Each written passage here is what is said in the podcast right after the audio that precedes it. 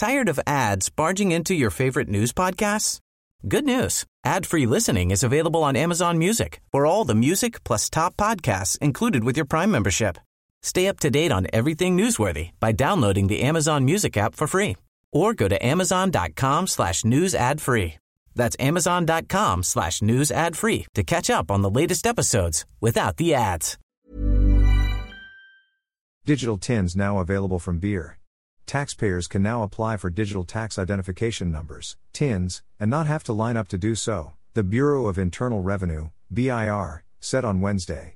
With this new system, we can eliminate the practice of fixers and scammers selling TIN online while giving taxpayers a convenient alternative in getting a TIN, instead of lining up at our revenue district offices, BIR Commissioner Romeo Lumagui said in a statement. The digital TINs are part of updates to the BIR's online registration and update system, ORUS, that were implemented last week. Revenue Memorandum Circulars, RMCs 120, 2023 and 121, 2003, both issued on Wednesday, announced the changes. The digital TIN ID system shows our commitment to providing excellent taxpayer service, Lumagui said.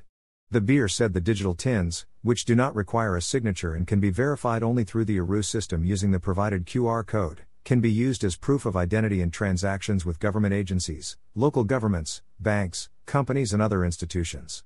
Those with existing TINs can apply for digital versions. Both physical TIN cards and digital TIN IDs are valid, and taxpayers don't need to have a physical card if they already have a digital TIN, the Tax Bureau added. Taxpayers applying for a digital TIN must create an ORUS account at https orus.bir.gov.ph. They also need to update their email address at their respective revenue district offices by filling out and submitting Form S 1905 via email or through BIR's e-Services taxpayer registration related application portal. They will have to submit a recent borderless one by one photo with a white background, and the BIR also warned that submission of unrelated photos such as those of animals, cartoons, and other persons would be subject to penalties. Persons found to have supplied incorrect information will be charged and face the possibility of a fine of not less than P10,000 and imprisonment for 1 up to 10 years. The digital TIN ID is free and not for sale, RMC 120 2023 states. Taxpayers availing of the services of online sellers of TIN ID assistance risk the possibility of getting invalid slash fake TIN and wrong taxpayer type classification, which may impact on their future transactions with the BIR, it added. Niña Myka Pauline Arceo. Tired of ads barging into your favorite news podcasts? Good news. Ad-free listening is available on Amazon Music for all the music plus top podcasts included with your Prime membership.